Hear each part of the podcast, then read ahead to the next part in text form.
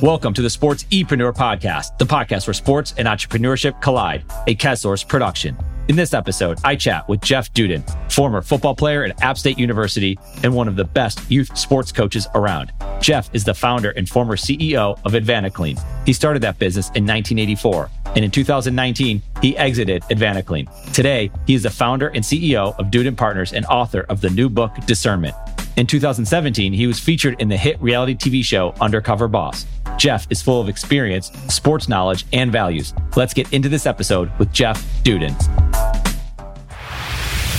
Sportsepreneur is a content platform, a collaborative team, and a marketing brand that is all about showcasing leaders and difference makers in and around the world of sports.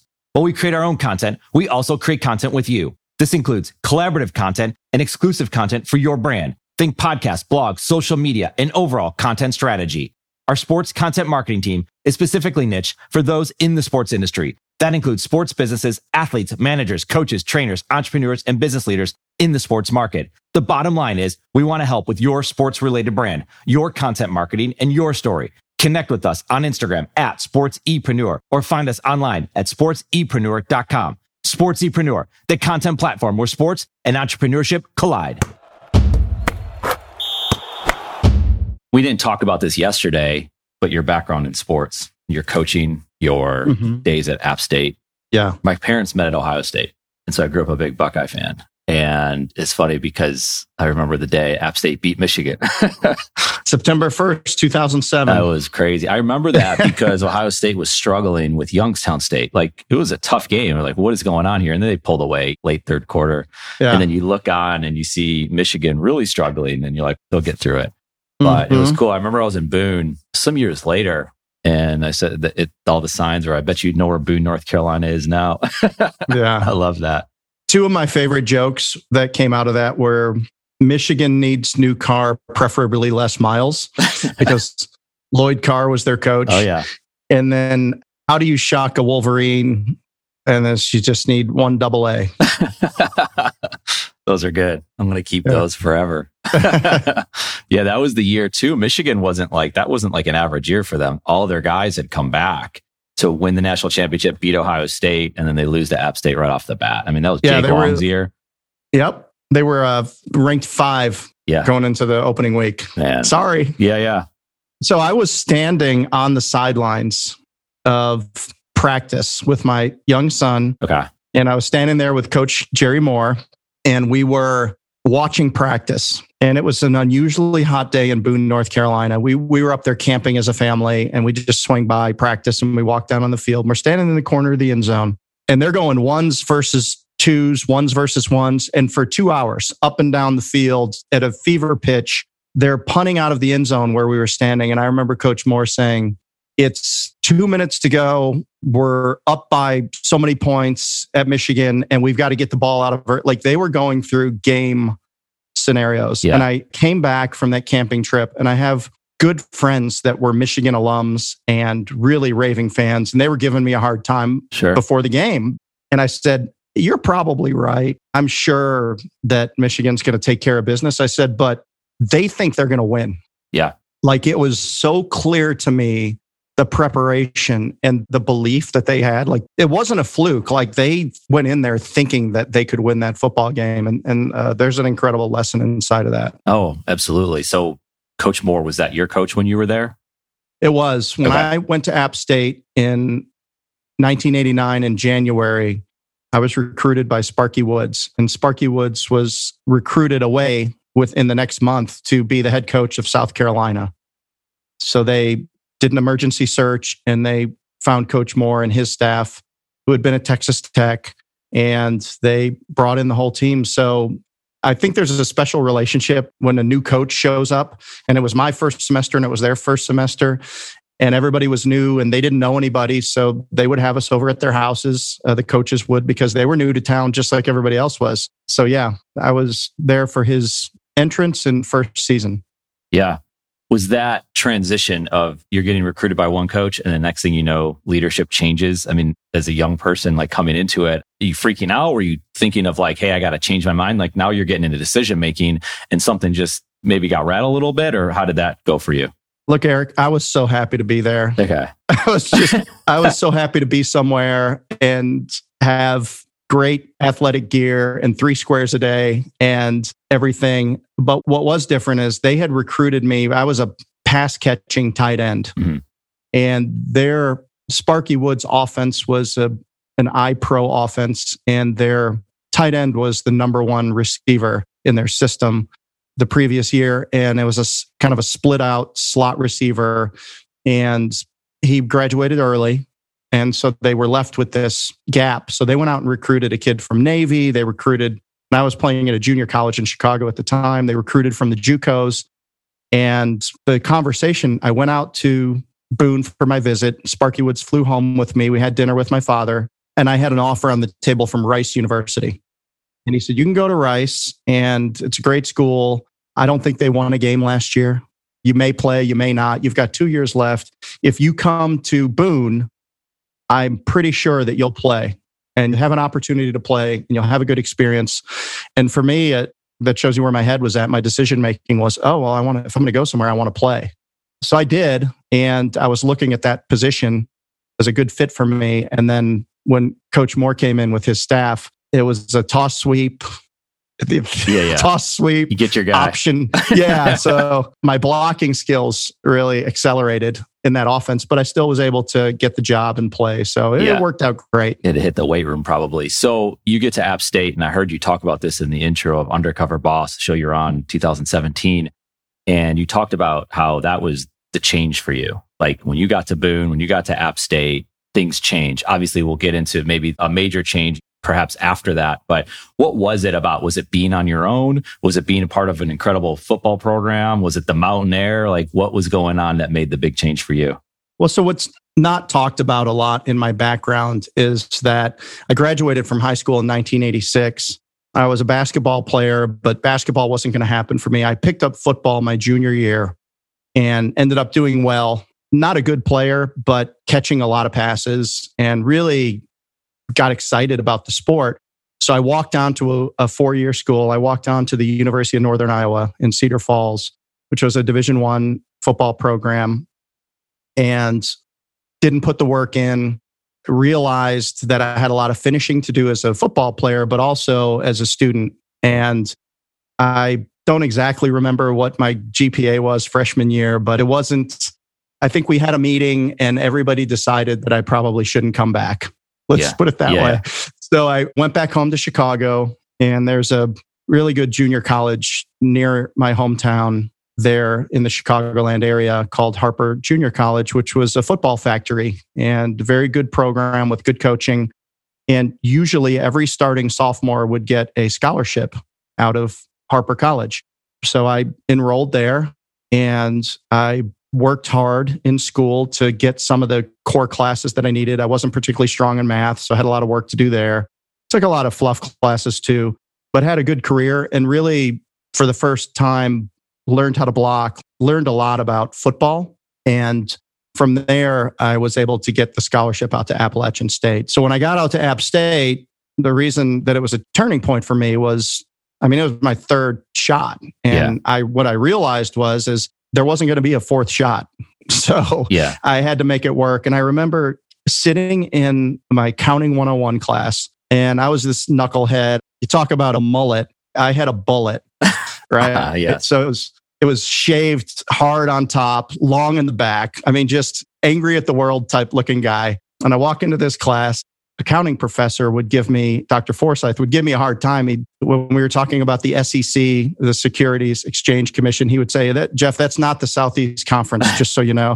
so he gave me a hard time. And then on the first test, I got a 95. And he called me up there and he said, Jeff, this is one of the highest grades in the class. And it was really at that point, I remember it so clearly because I don't think I'd ever gotten a good grade before. None that I remembered. I really didn't apply myself in high school. First year college, same. Junior college, I worked, I had to take night classes. I mean, I really had a lot of makeup to do, but that was really going into it. And I thought to myself, I said, wow, I can actually do this. And it was a real life changing moment for me in terms of I'm not a complete idiot. I can do Right. this. And I always like to read. I mean, that's the one thing I always did growing up is I read everything I could get my hands on. And I think ultimately that's kind of what saved me That in terms saved of, yeah. when did you start? That's an important thing because you talk about bad grades, and I was thinking to myself, well, is it because you didn't apply yourself? So it sounds like that was it. Like you didn't take it serious. Did you struggle with learning at all? Was it partly No. that you didn't because you were reading a lot? Yeah, I had a in high school. My counselor, my guidance counselor, brought me in, and I threw down a 26 on the ACT, but my grades were low, and Okay. it's just like your grades don't match your test Yeah. score. You shouldn't have a test score that high. Not that that's that high, but for somebody throwing down a 2.0, Yeah. so it, it was just applying myself. Did this time when you finally got you got your third opportunity in essence you hear the phrase you burn the boats like this is it like you got to take Mhm. the island you're burning the boats there is no going back does this set you up and, and that's part of the changing point to say there is no stopping you at this point to keep going Yeah. forward that you're going to find and you talk a lot about opportunity we'll get more into that was that like when you get to the root of it it's like that's what set you up for the future because you did burn the boats and you realize you can do it It was a one way trip. My mom had a 1978 Buick LeSabre with a rag top that was kind of peeling off, and I she gave me that. I drove it from Chicago to top of the mountain in Boone, North Carolina. I parked it in student parking on top of the hill, and I never went back to get it. It was a one way trip, and uh, yeah, it's really I think fear. And as you start to look around and you say, at some point, point, it's different for everybody, I guess, but it's like, man, I really need to get going there's a lot of exciting things out here if you can only apply yourself and try. And it was the first summer up there that I had to solve for money. So I started the painting business. And I think that first year, my partner and I, who was my roommate, and he was just tired of me wearing his sweaters.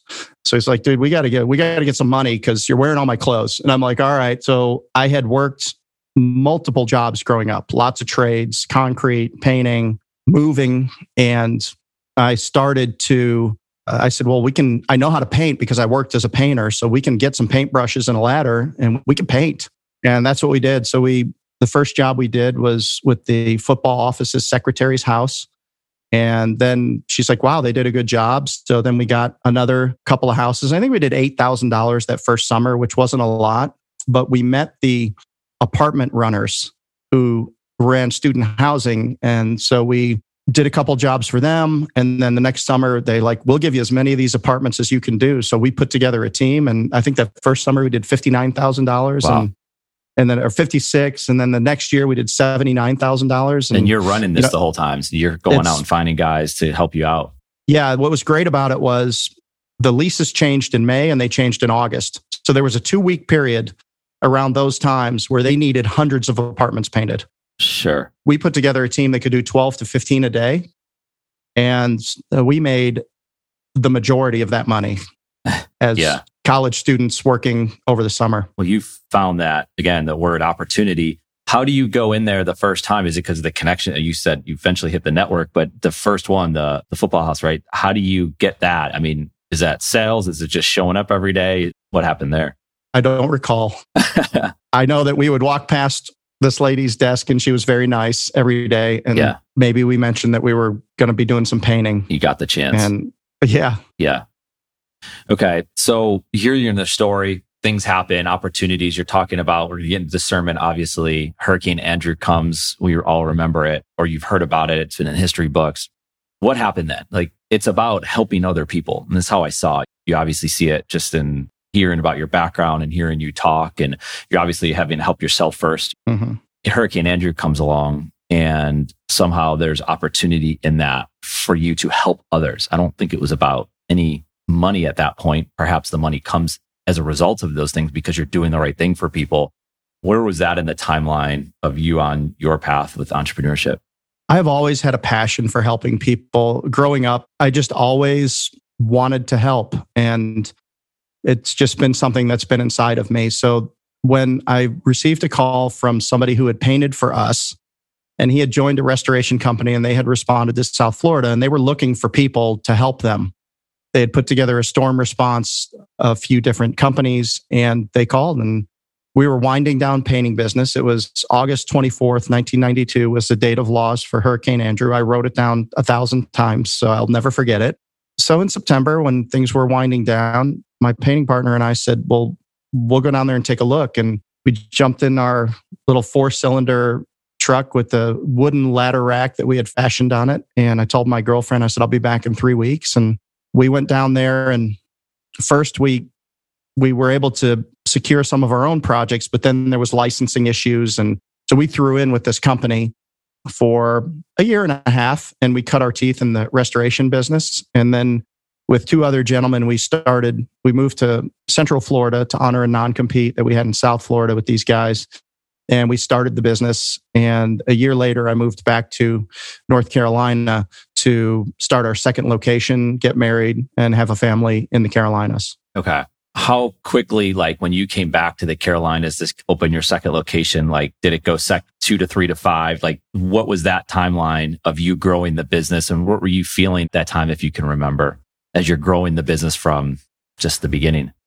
I was excited and optimistic. I tell a story that our first employee that we had was a subcontractor and he sat down one day and he said, Jeff, I come in here, I drink your coffee every day, I go out and do the jobs, I bring you the checks back. Maybe I should just work here. And I said, Well, sit down, Ray, let's have a conversation. The way he tells it is I talked for four hours, and this was in 1995, 96. I talked for four hours about how we were going to build this company to a national brand. So we always had the vision to do it. So I was excited about it. We opened up a couple of offices in response to some storms on the coast of North Carolina. And after the storm response, we closed them down. So we went from two to three to four, back to three to two. And ultimately, over the next 10 years, I was able to, for different reasons, acquire my partner's percentage of the business. And in 2004, I bought my last partner out. And at that point, we had a, a really strong presence in Central Florida from our original location. The thought leadership was growing out of the Carolinas. And we were the ones that were changing the model from what we were to what AdvantaClean would ultimately become. And I bought out my last partner, hired my first real consultants that we ever hired who helped us with purpose, vision, mission, values, and really a vision statement. And then in 2005, we had built a, a response team with campers and trailers and generators. And when Katrina hit, we were ready. So preparation met opportunity. And we went down to Katrina we rented a, a big industrial warehouse. We made a village inside of it, sleeping arrangements, and we proceeded to do tens of millions of dollars of work over the next five years in the Gulf Coast, governmental work, commercial work. And when I was driving back from Katrina, and I remember it very clearly, and this is where I think my discernment and my values started to meet, was I was missing my son's first football season. And it was something that really bothered me because as the business had grown, what I realized in looking at other similar businesses that these owners were constantly on the road. And we were working in the Caribbean, we were working in California and Canada and, and Hawaii. And, you know, we were doing projects all over the place. And these were extended projects. And I said, I don't want that. So I made the decision and I said, on that drive back, I was driving an RV that we had rented. And I came back and I kind of pulled my team in and I said, we're going to sell all of our company stores under the franchise model and we're going to burn the boats and we're going to make it work and we're going to figure out what it is to be a franchisor. So I called one guy who I knew we were working a lot with and he bought our flagship location in Charlotte in 2006. We sold some other territories we had in the Carolinas in 07. And then in 08, we sold our original Florida location. And learning what how to be a franchisor and how those relationships worked prepared us to launch to the public in 2009 and between 2009 and 2018 we opened up over 230 locations in 37 states. And you stayed on you were ceo during that time right? I was yes. Okay. you were making decisions along the way. You were cutting offices right? Go from two to three to four and go back you're buying out your partners. Katrina hits, you make a decision to go down there. You realize you're missing your son's football season. You're missing family time. And then you start going to these other decisions of franchising and also selling off other offices.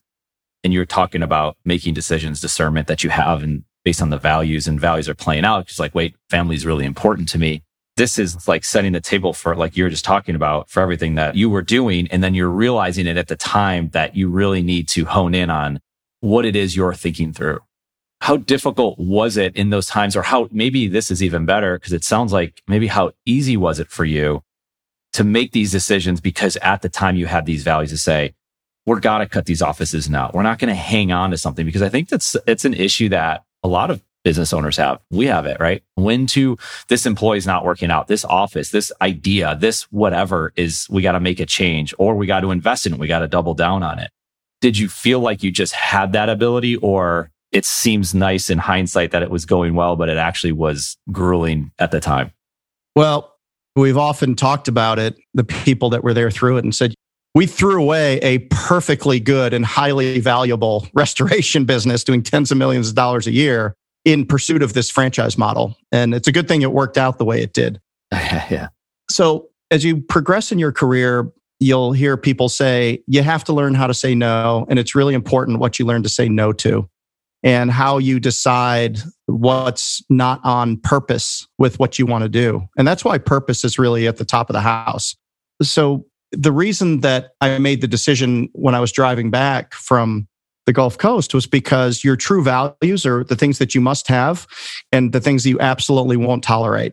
So, for me, it was a decision because I had learned enough about myself as to what my purpose was in life. And it wasn't being an absentee parent.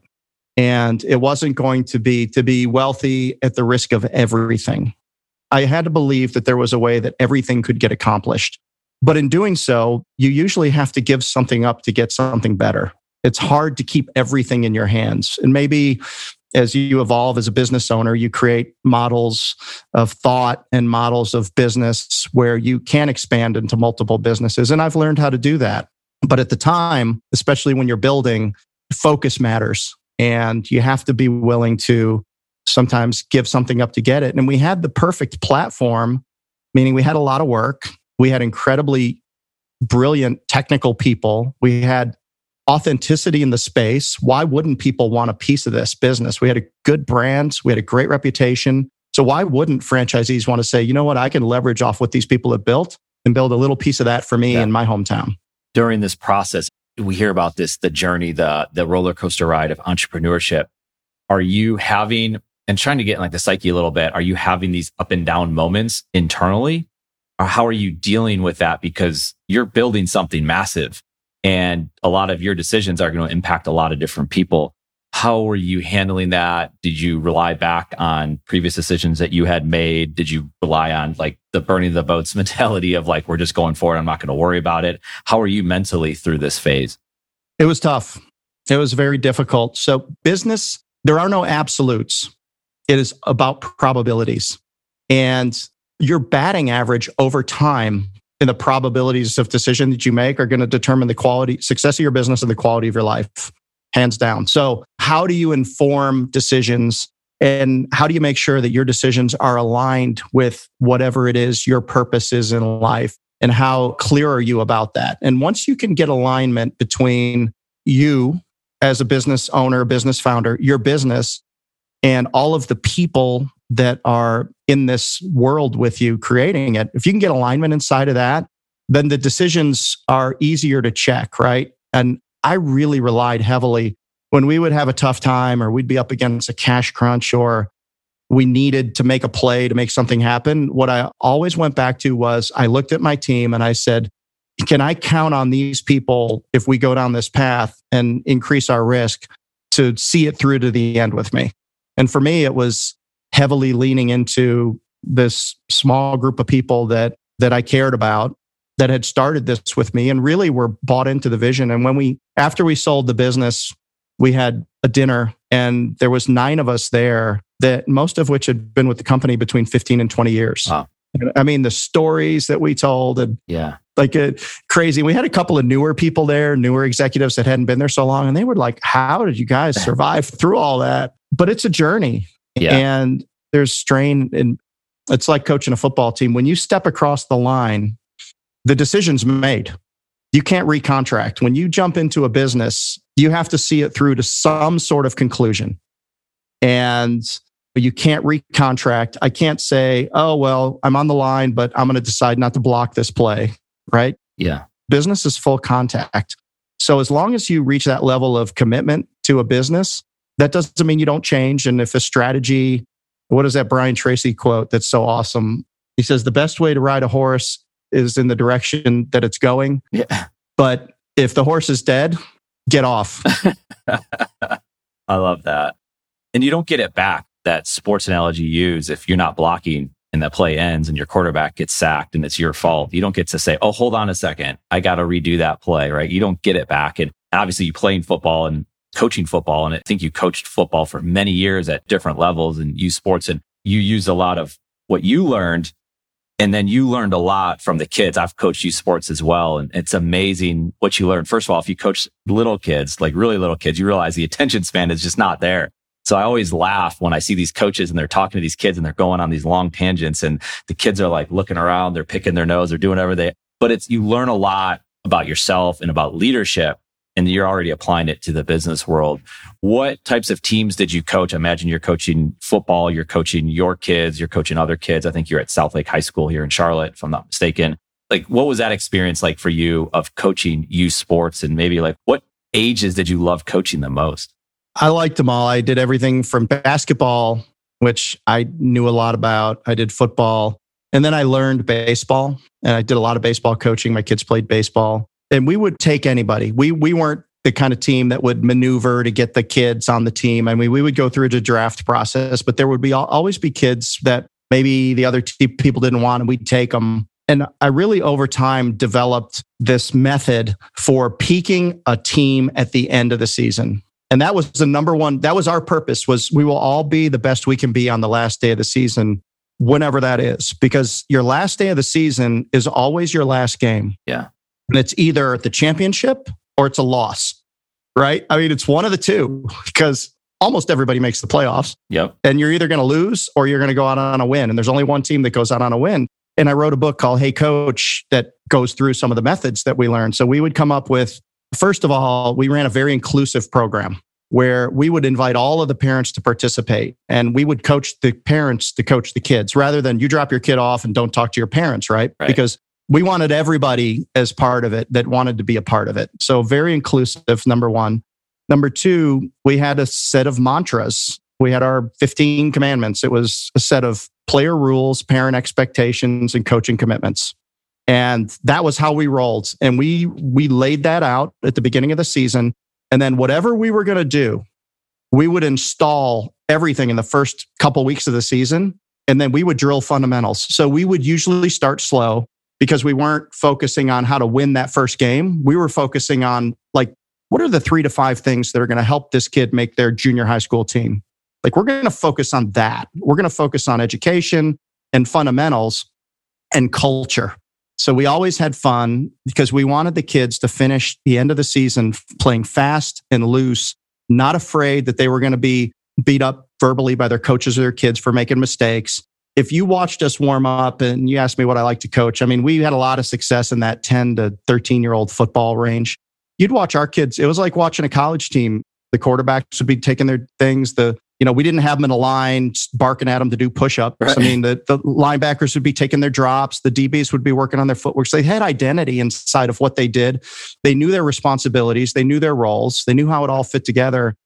And man, like every year we would somehow nearly every year, like we won so many championships just because the kids did it. Yeah. See, I think kids are just as smart as adults. They're just less experienced. And the deal we made was if all the coaches get stuck in traffic and nobody shows up to the championship game, you could do it yourself.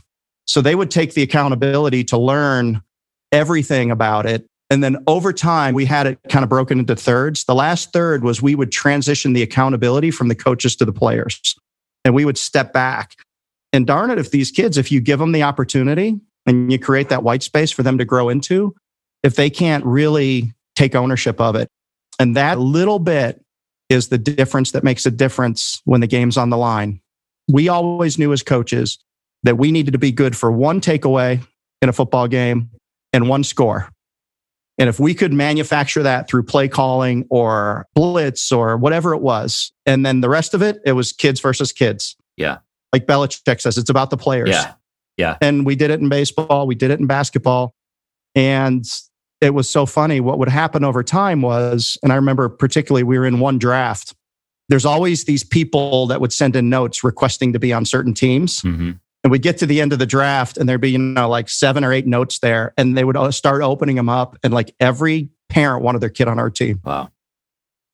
That says a lot. yeah, it was. And then we actually had a referee who refed all the games and his kid was coming into the league and they were on the field listening to how we coached and how our kids played. And he was a good football guy and he wanted his kid on our team. And yeah, it's like, does everyone mind if Jeff has the ref's kid? I mean, I, yeah, that's gonna, yeah, that could piss so, people so, off, right? yeah, I, I got to tell you. And why would you, as a business builder or a business entrepreneur, take the time to do this? Well, I asked myself that question, but it made us better as business leaders because think about it. You have to communicate clearly. There has to be accountability. There has to be an intentional culture that's built inside of this team. You have to give people space to make progress and have control over what they do. Like the lessons learned coaching a bunch of 12 year olds apply directly to your leadership style inside of a business, especially in franchising where you've got 200 little teams of six to 10 people out there. Yeah. To me, it was the perfect analogy. And each, the business informed the coaching and the coaching informed the business. Yeah it gets you out of the box too. It gets you out outside, out in the fields. There's a few things going on because you're, you're playing the long game because you're going to start a season off and it might start with losses, but it's going to end with wins. Sure. There's doubt. I saw this. I remember, I can't remember how old my son was and he was playing little league baseball and we were coaching and we had moved up from the double A to the triple A. And when we moved up to the AAA, there was already kids that and parents that have already been used to the AAA and the style and the the manufacturing of runs and this the aggressiveness that took place on the field with the base running event. And we went out the first game and it was actually a close game, but we lost. The parents were sending emails like, you guys don't know what you're doing. It led to this whole thing. And we had responded and it was like, we had all the parents contribute to the practices similar to what you had talked about. And what was funny is at the very beginning, there's a lot of friction on the team. By the end of the year, there was a game. It was a semifinal game and we were down nine runs going into the last inning and we won. They scored 10 runs in this last inning. and I'd never seen a little league fans like just going nuts. And everyone was excited, even the other team. Like they were upset that they had lost. And there was a team party and there was just going to be a team party no matter win or lose. There's going to be a team party. We're going to have some fun afterwards. The camaraderie that existed at that point versus the beginning of the season was just like, it was like two different teams. It was different people. But there was so much doubt early, and you see it in professional sports. And you mentioned Bill Belichick. So, not a Patriots fan, but you have to watch what they do because they lose a lot early in the season. They're tinkering with the roster a lot early in the season. They're not worried about the first four games. Yeah, they don't want to lose those, but they know they're not going to win the championship in those first four games of the season. There is a lot of doubt that comes in. It relates to entrepreneurship. You start building an idea, you start building a product, you start doing something. People are doubting you behind you, right? Those letters came to you at a certain point. Those letters weren't there probably early on. Once you built the reputation, perhaps, yes, then the letters show up left and right and the referee's son wants to be on your team. The doubt though early on is something that's real and a lot of people are dealing with it, whether it's an existing business that they're coming out with a new idea or it's a newer business. But that doubt's real and that'll affect you and that could impact you and it can change your ways. But it sounds like you're talking about if you have the values, if you know what you're doing, if you're going to stick with it, if you're not going to try at least not to listen to that outside noise, you have a chance to overcome it. But I have to imagine you still had some doubt, especially early on when you're just getting going with this before you had your reputation. I think uh, probably my last book will be Too Stupid to Fail. I yeah. really I was so committed to it. I just knew that you have to know that there's going to be a path through. If other people have done something before, it's not like we were splitting atoms with AdvantaClean. I mean, there was a lot of people that were in the restoration, remediation, indoor environmental services business. We just had to come up with a really good competitive advantage. And we did. We came up with some really solid competitive advantages that helped our franchise owners win in the marketplace.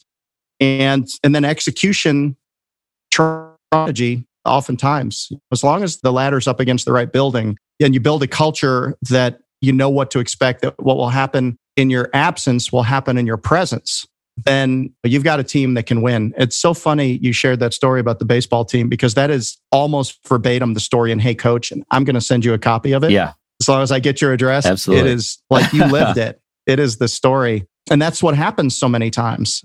Well, what's crazy about that story too is my son, and he would sit here and say he doesn't play baseball anymore. He was not a great baseball player, but he came up to bat with two outs and we had already started making this run and he was the tying run if he got on base. And so I was like, oh my goodness. I was on third base. I was coaching third base there. So I'm the one, you know, sending him home. And I'm like, he's going to, what if he gets out? Like, Ugh. you go through this and it's fine and he got a hit and he gets on base and he was young, right? He's jumping up. He doesn't know what to do. When he came, when he eventually, cause he got a double and when he came to third, when the next kid and it took me everything in my power not to grab him and like throw him home, right? Oh, like, yeah. they were so excited though that that moment and to being a father and seeing your son in that and to get the time run and then the next kid gets home after that and win the game. But yeah, those stories are what it's all about. I mean, and there's a lot of encouragement in what you said. And we had talked before, you talked about entrepreneurial encouragement. So you're encouraging the kids that you're coaching, you're encouraging yourself, your family. It's a big deal, right? It's motivation. It's something that you're doing for other entrepreneurs that are out there and you're doing it for even the team. So I hadn't had a chance yet. It's just been crazy the last few weeks, but I watch Undercover Boss with my daughter. We don't watch it all the time, but we watch it. And I always get I get emotional about it. My daughter does too. And we get excited about the end and what happens. And, you know, once in a while you get those scenes where the person loses their job, but typically you're finding really good people. And you had a great episode. You really did. And I think Thank I had you. actually seen it before. And I think his, and correct me if I'm wrong, but the last person that the finale is with Barry. That's correct. And you gave him his own franchise. And there's a couple of things going on here. First of all, I think it was just awesome that you're on that show. And that was 2017. So it's right before it sounds like you sold your company. Tell us a little bit about like behind the scenes. Like, is it everything that appears to be? You hear about these types of reality TV shows and obviously things that have to do it. So it's made for TV. Tell me a little bit about just behind the scenes of what it's like to be on Undercover Boss. Obviously, I need to respect how they do it. But what I can tell you is that in the way that it's done, it was a very honest and the cameras melt away and you're spending time with these people. And it's a pretty honest shake. These are not manufactured situations. Obviously they have to put people in the spot and there has to be cameras. So so there's a way that they go about accomplishing the show. But as the day wears on it's just a couple of people having an engagement that you see on the show. Yeah and we had to sit down as a family and decide we have a set of family values. They're in the book. It's live fun, be humble, respect others. And we never talked about what we did for a living if people didn't ask or whatever. And this was going to be something that really highlighted the business and the growth. And so we sat down and we said, this could change things in school with the way people view you. And it could if we get this. So, but half of life is showing up. And one of our values is fail fast and move forward and trust yourself to take chances. So we literally went right back to our family values and said, the answer has to be yes to this because it's an opportunity to move the business forward. It's an opportunity to do something that a lot of people don't get a chance to do. But it was a great experience and it's an interesting world when you step into I guess, Hollywood or the behind the scene in shows and how shows are produced and things like that. So it was really interesting. And we felt, even though we had zero control over what makes the show, and you never see it until it shows on television. Wow.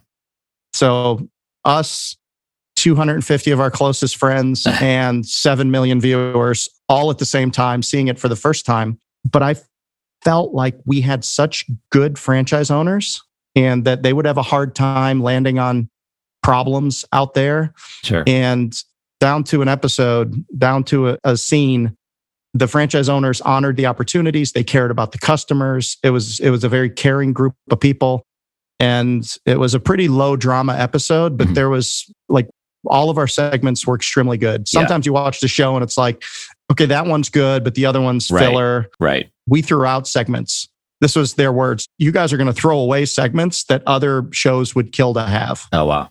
That's a big deal. Yeah. So it was really powerful. And we're very thankful to the people at Undercover Boss and, and really to the franchise owners for really using that platform to show the world the incredible owners and employees that we have and the things that we did to help people on their worst day. Yeah. Well, you had emotion on that day where you meet the employees and you're giving Barry his own franchise, or I think you gave away a Harley and money and trips and, and all of this. It's, you're obviously looking into their eyes and you're seeing these reactions and they're seeing your reaction. Just watching it on TV is a big deal. Like, and that brings out emotion, but to live mm-hmm. it and to be the one actually handing it to them. Yeah. Because it wasn't you were just giving it to somebody. It wasn't they just won the lottery. There was stories behind it and you knew the stories intimately. Mm-hmm. That had to be just like this ultimate moment for you or just this emotional moment to help these people out in that way. There was a lot of pride in the brand and the people. And I told myself going into it that you're not helping anybody if you're just crying. Yeah. you know, you're yeah, not yeah. like, look, buddy, you got a job to do here. And it's fine if you get emotional, but you have to see it through. And obviously, you do a show, there's hundreds of hours of tape that goes on the cutting room floor. So there's long days involved here. Yeah. And there's things that you have to do from a technique perspective to go through all the different aspects of that. So what you see on the show is the best 42 minutes out of 100 hours wow. of filming. So it is long and it is it is emotional, but you also have to realize that you're trying to do your best to do something that you don't do all the time mm-hmm. in front of a camera and try to do a good job so that the right thing happens yeah. and not fall apart or snap or do silly things that because by the way everything you do and everything you say it's going in the show fair game i mean if yeah, you, yeah. you have it's fair game yeah so well you're encouraging talk about before when i brought this up the entrepreneurial encouragement it's just this entrepreneurial mindset that these people have i think of entrepreneurship as like a as a lifestyle and for you to encourage people the way you, you do in all areas of your life was obviously shown through in that show. And you also talk about rebuilding the middle class, which I'm wondering as the company that you're leading and then being even on that show and providing at the end the way you provided, does that bring about your thought process of this is what we really need to be doing? We need to be rebuilding the middle class. And if we can provide these types of things, was that a moment for you to really think through rebuilding the middle class? It is. And so Dudan Partners is our family office, our family business, and we help emerging franchise companies grow. We take everything we've learned in building brands and we'll we'll work with brands to help them get up to speed quicker on what it means to be a franchise business. And we care about entrepreneurial encouragement. We care about employee ascension. Everything's about being better next year than you were this year. And if you're an employee, how do you ascend? How do you get better? If you're an entrepreneur, how do you do that? We care about children and family issues, and then we care about rebuilding the middle class. And a crisis will accelerate a trend. So when you get a COVID or you get a recession, you know, the middle class is always the one that's taking the brunt of the damage because it's people that are working hard and they're making ends meet and they're they're building a life for themselves and they're moving themselves constantly improving their station in life and small business gets hurt because especially independent businesses, non-franchise businesses got hurt more than franchise businesses did because of the leverage and the brand sure. and the support. It's important to our country to have a strong middle class.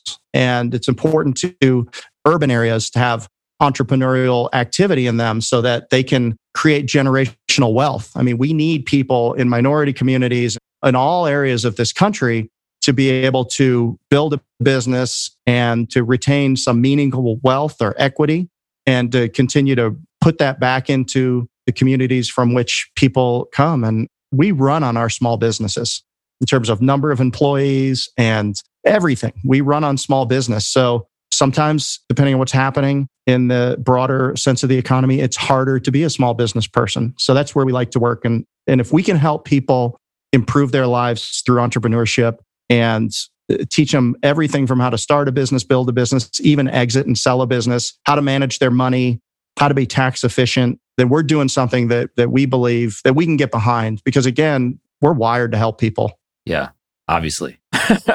well, it's frustrating too because there's a lot of ways you can start a business. It's never probably been easier in a way, but it's also never been harder.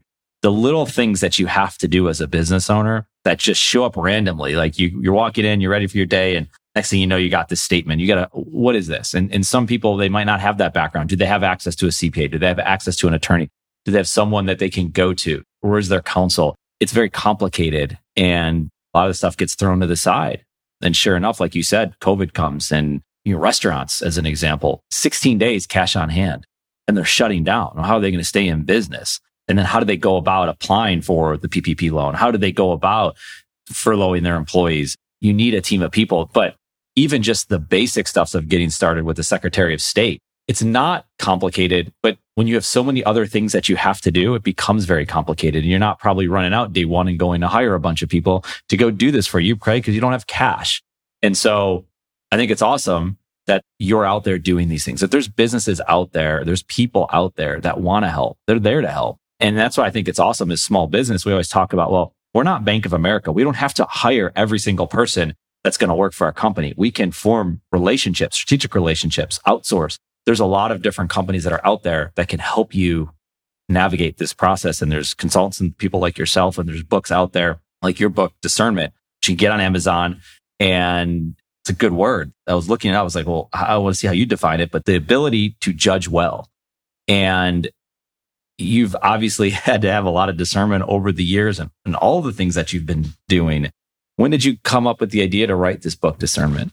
It's a continuation on this coaching theme. So if you're an athlete and you're growing up and you want to be a better left hand dribbler or basketball player, you work on your left hand dribble, you work on your footwork, you work on all these things. And then when you get into business, especially with all the noise that's out there now, social media and all the inputs that you can stick in your eyes and ears that can be distracting, what are the fundamental things that you need to train on and to build models of thought so that when you're faced with a scenario that you can make a decision that's more probably going to be beneficial than probably non-beneficial and that's really what it comes down to so i share my thinking around how do i make decisions and over time what are the things that you can do intentionally to build your decision making process and to improve your discernment so that your batting average of decision making improves. And, and that's what it is. It's everything I do is really about packaging up what I've learned and my experiences and trying to give it to somebody else in a way that they can understand it and use it.